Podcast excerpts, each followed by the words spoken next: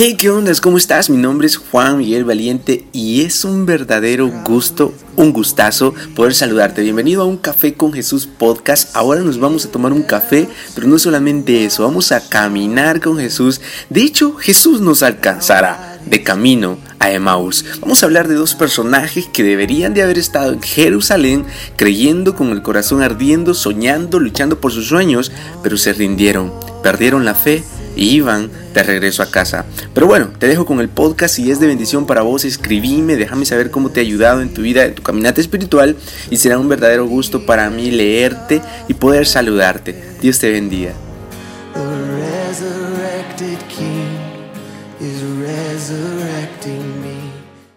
Entonces les fueron abiertos los ojos y le reconocieron, más él se desapareció de su vista. Y se decían el uno al otro, ¿no ardía nuestro corazón en nosotros mientras nos hablaba en el camino y cuando nos abría las escrituras? Y levantándose en la misma hora, volvieron a Jerusalén y hallaron a los once reunidos y a los que estaban con ellos, que decían, ha resucitado el Señor verdaderamente y ha aparecido a Simón. Entonces ellos contaban las cosas que les habían acontecido en el camino y cómo le habían reconocido al partir el pan. Puede estar sentado, hermano, hermana. El camino a Emaús es un camino que sin lugar a duda y sin miedo a equivocarme, usted ha caminado. Yo lo he caminado muchas veces. El camino a Emaús representa un camino lejos del propósito de Dios. Un camino en el que nosotros caminamos con lágrimas que golpean el suelo porque hemos perdido la fe. En este camino caminan personas rotas, personas que pensaron que Dios realmente les iba a conceder su milagro, personas que perdieron la esperanza y que creyeron de que ya habían pasado tres, días y que era mentira, que su maestro con el que habían caminado no se iba a levantar desde los muertos y iban tristes. La Biblia dice que iban tristes.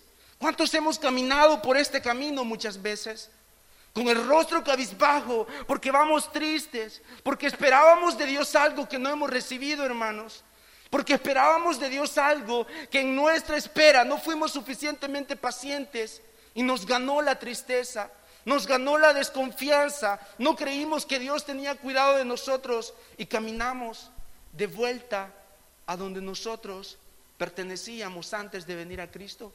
Estos dos discípulos de los que nos habla la palabra de Dios eran dos personas que no vivían en Jerusalén. Ellos habían ido a Jerusalén porque habían escuchado que en Jerusalén había un hombre que decía ser el Hijo de Dios y querían conocerlo. Como nosotros queremos conocer a Jesús, estas dos personas habían ido a Jerusalén para conocer al Mesías. Pero después de caminar con él, murió y lo crucificaron. Y estas dos personas tuvieron que ver a nuestro maestro derramar su sangre, crucificado. Tuvieron que ver cómo expiraba. Tuvieron que ver el dolor de su madre, de sus amigos. Y a ellos se les partió el corazón, porque a quien no se le partiría al ver morir a un amigo, al ver morir a alguien que dijo, yo estoy dispuesto a morir por ustedes. Este es el amor verdadero, que yo ponga mi vida por ustedes y ellos lo vieron morir. Un día como este, un domingo, Jesús resucitó. Pero estas personas, aunque sabían de que Jesús les había dicho que iban a resucitar, que iba a resucitar, perdieron la fe. Muchas veces nosotros sabemos lo que Dios nos ha prometido y creemos en esa palabra, pero cuando estamos en las condiciones que estamos viendo morir nuestra familia, nuestros sueños, nuestras aspiraciones, dejamos de creer. Dejamos de creer y comenzamos a caminar a Emaús, tristes, desconsolados, decepcionados de la vida, porque somos cristianos, pero no nos alcanzó la fe, porque somos cristianos, pero aparentemente Jesús no se va a levantar por nosotros. Hay días en la vida donde vas así, donde has perdido la esperanza y crees que Dios no se levantará, que ya pasaron tres días y que Dios no se ha levantado, que ya pasó un año y que tu propósito no se ha cumplido, que ya van tres años y quizá Dios se olvidó de ti. Yo quiero decirte que no importa lo que estés pasando, si tus sueños están muriendo, regresa a Jerusalén, regresa a confiar, regresa porque Dios se levantará, Dios resucitará. Levántate y créele porque Él hará. Yo quiero decirle esta tarde que Jesús ha resucitado en nuestros corazones y se levantó de entre los muertos para alcanzar a dos hombres que iban tristes. Jesús venció la muerte y cuando estaba saliendo de la tumba venciendo la muerte, estaba pensando en dos hombres que iban tristes y tenía que alcanzarlos en el camino. Dice que ellos iban hablando de todo lo que había pasado, me imagino que le decía el uno a otro, pero que no era Jesús, pero que no lo viste obrar milagros. Y el otro cabizbajo le decía, sí, pero quizás no era el verdadero Dios. Iban tristes y Jesús se les aparece y les pregunta, ¿cuáles son esas pláticas que llevan entre ustedes? ¿Cuáles son esas pláticas que tenemos nosotros antes de dormir? ¿Será que Dios está conmigo? ¿Acaso a Dios no le importa mi dolor? ¿Acaso Dios realmente no me ama como yo como me ha dicho que me ama? Y esta tarde Jesús nos pregunta cuáles son las pláticas que hay en nuestro corazón cuando nadie nos ve. Porque las pláticas que tenemos con las personas a veces no son transparentes, pero con Jesús abrimos el corazón, ¿sí o no? Con Jesús abrimos el alma y le contamos nuestro dolor, nuestras tristezas, porque ¿quién puede engañar a Dios? ¿Quién puede ponerle una sonrisa a Dios cuando Él sabe que nuestro corazón está roto? Y Jesús se les acerca y les pregunta cuáles son esas pláticas que tienen y por qué van tristes. Nosotros muchas veces tenemos muchas pláticas. Yo personalmente tengo pláticas tan locas a veces. Yo sé que ustedes tienen pláticas locas como ustedes mismos, en la que dicen, no sé qué tan locas sean sus pláticas, pero yo creo que son muy, muy locas. Pero, pero, pero de repente las pláticas no son tan locas, sino que se vuelven tristes y se vuelven frustrantes y se vuelven de desilusión. ¿Acaso Dios se olvidó de mí? ¿Por qué, ¿Por qué Dios cumple el propósito de otros? ¿Y por qué, qué, pasó con mi amado? ¿O qué pasó con mis sueños? Y a veces las pláticas que tenemos, hermano Juan, no son tan locas, en ese buen sentido gracioso, sino que son pláticas muy tristes. Las pláticas que, que a veces tenés, Joa, son pláticas tristes. Yo creo que en este camino, hermanos, sin miedo a equivocarme, todos hemos caminado hasta el más que se cree, no, yo no, yo siempre le he creído a Dios, yo soy un hombre de fe y gloria a Dios que lo seamos, pero yo creo que más de alguna vez Jesús nos encontró de regreso a Emaús. Y estos dos discípulos, Cleofas y el otro que representa a cada uno de los que están acá, eh, iban tristes y con justa razón, porque habían confiado en el Maestro, lo habían visto obrar milagros, pero, aparentemente el maestro no se iba a levantar de entre los muertos. Había sido un viernes doloroso. El sábado por la mañana no se lo podían creer. Quizás se, se pellizcaban y decían, bueno, ¿será esto un sueño? Porque Pedro se le acercó a Jesús y le dijo, no, maestro, ¿cómo se te ocurre que tú vas a tener que morir? ¿Cómo se te ocurre que, que tú vas a tener que ser crucificado? Pero Jesús tenía que ser crucificado. Y estos dos discípulos esperaron un sábado entero y no vieron a su maestro levantarse entre los muertos. Jesús les había prometido que se iba a levantar de entre los muertos. En repetidas ocasiones, hermano Juan, Jesús eh, anunció su muerte a su hermana Lady, pero también anunció que se iba a levantar de entre los muertos. También ha dicho que te va a cumplir las peticiones de tu corazón si tú te deleitas en él. Pero pareciera que a veces somos como Cleofas que hemos perdido la esperanza. Y Jesús les dice, ¿por qué van tristes? ¿Acaso no yo les prometí que me iba a levantar de entre los muertos? ¿Acaso, hermano, Dios no nos ha prometido que va a estar con nosotros todos los días de nuestra vida? ¿Por qué estás triste, hermano, hermana? ¿Por qué estás triste? ¿Por qué lloras? ¿Por qué has perdido la fe? ¿Por qué caminas cabizbaja, cabizbajo? ¿Acaso no te ha prometido Dios que Él te sacará en victoria ¿Acaso Dios no nos ha dicho yo soy tu Dios, que peleo por ti como poderoso gigante? ¿Por qué está triste la iglesia del Señor? Tenemos el gozo de Dios. Podemos llorar en la noche, pero el gozo nos dará los buenos días. El Espíritu Santo morará en nuestro corazón. ¿Por qué está triste la iglesia del Señor? Dios ha prometido que nos redimirá. Dios ha prometido que nos sacará en victoria. Debemos de dar gracia, tenemos que glorificar a Dios. Sí, quizás todavía el milagro no se ha cumplido. Quizás es domingo en la mañana y todavía Dios no ha resucitado. Quizás es sábado y todavía nos duele la pérdida, el dolor que nos ocasionó la vida. Quizás es viernes y acabamos de sufrir. Quizás hoy están a punto de colgar al maestro. Quizás hoy tienes problemas que piensas que no vas a salir de ellos. Pero así como hay un viernes de muerte, habrá un domingo de resurrección. El Señor se levantará entre los muertos porque la iglesia de Dios lo necesita. Bendito sea el nombre de Dios que venció la muerte porque yo me iba a sentir triste. Es difícil concebir el amor de Dios para nuestra mente finita. Pero yo me imagino a Dios peleando, venciendo la muerte, abriendo la tumba, porque sabía que había un hombre, dos hombres que estaban tristes. Y de las primeras cosas que hace nuestro Señor Jesús al resucitar es ir a resucitar los sueños de los suyos. Eso es lo primero que hizo. Y esos sueños que aparentemente están muertos, Dios los resucitará. Si acaso se me olvida que tengo a un Dios que ha prometido levantarse el tercer día, por favor Dios, llévame al madero. Por favor Dios, recuérdame quién tú eres. No quiero ser como un Tomás que pidió evidencia, yo quiero creer con todas las fuerzas de mi corazón de que Dios está conmigo. Dios está contigo. Resucitaba de entre los muertos para ir a resucitarle los sueños a dos personas que lo habían perdido. Uno era Cleofas y el otro eres tú. El otro soy yo. Dios resucitó, la muerte no nos gobierna, los sueños muertos en el nombre de Jesús resucitarán en tu vida. Yo sé que tenés aspiraciones, yo sé que tenés sueños, yo sé que tenés grandes cosas que Dios te ha llamado, Ahora nos levantamos jóvenes porque Dios se levantó entre los muertos para levantarnos a nosotros, para que ahora nosotros podamos creerle a Él.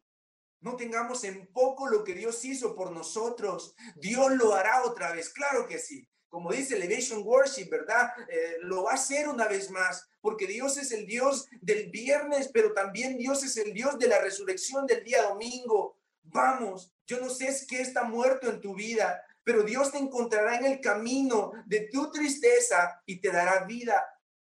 Y si tú caminas con Él, aunque camines triste, aunque haya momentos en tu vida donde no entiendas por qué las cosas están pasando, yo quiero decirte que tu corazón arderá por amor al Maestro y llegarás a Emaús, pero no te quedarás ahí, porque no fuiste creado para estar en el fracaso. No fuiste creado para estar en la decepción, en la tristeza, en la frustración, en la baja autoestima. No, hermano. Jesús pudo haber ido a Jerusalén, donde lo estaban esperando, donde pudo haber sido una figura pública, ¿verdad? Y, qué, emocionante. Dios realmente tenía razón, se iba a levantar. Vaya, vean, fariseos, aquí estoy, acá están mis manos. No, Dios decidió ir a buscar a dos hombres que iban tristes. ¿Qué clase de Dios es este?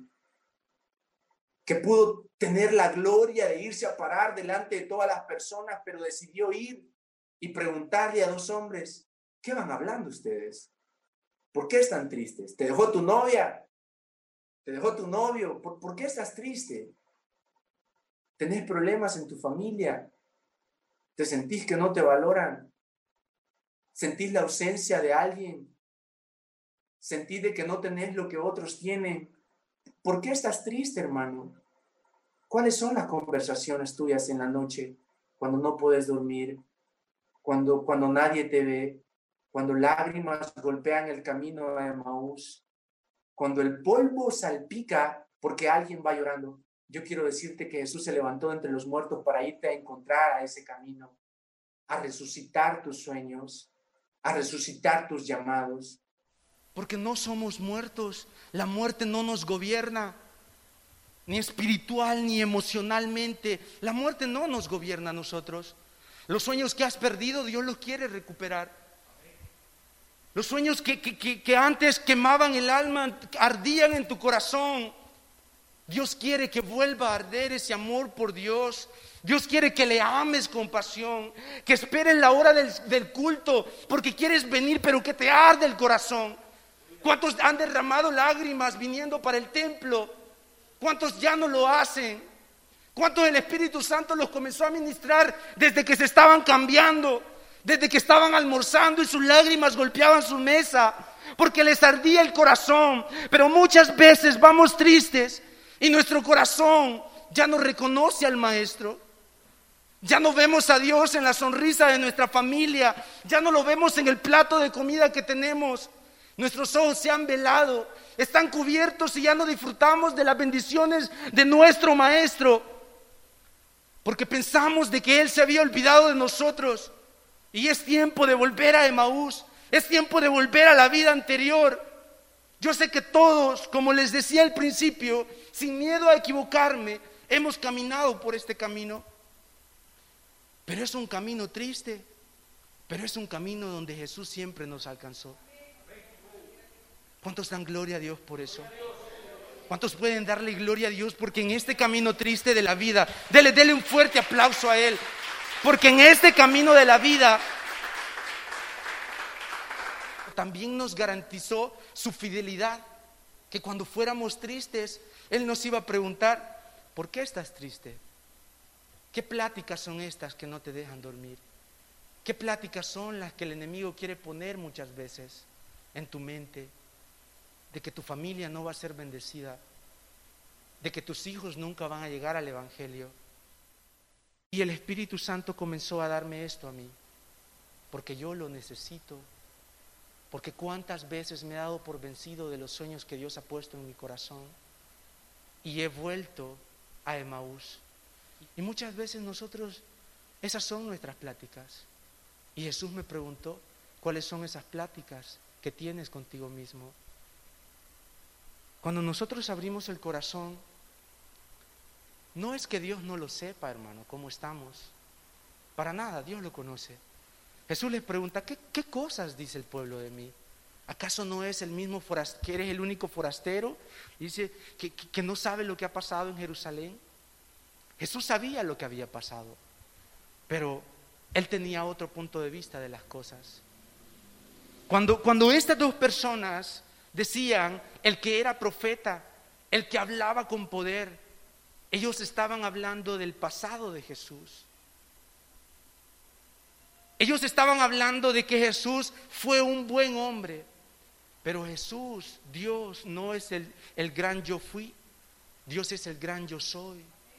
Dios es el, Dios del día de ahora. Y cuando nosotros perdemos nuestra pasión por Él, comenzamos a vivir de glorias pasadas. No, hermano, si usted viera cómo yo le servía a Dios y viera cómo Dios me usaba a mí.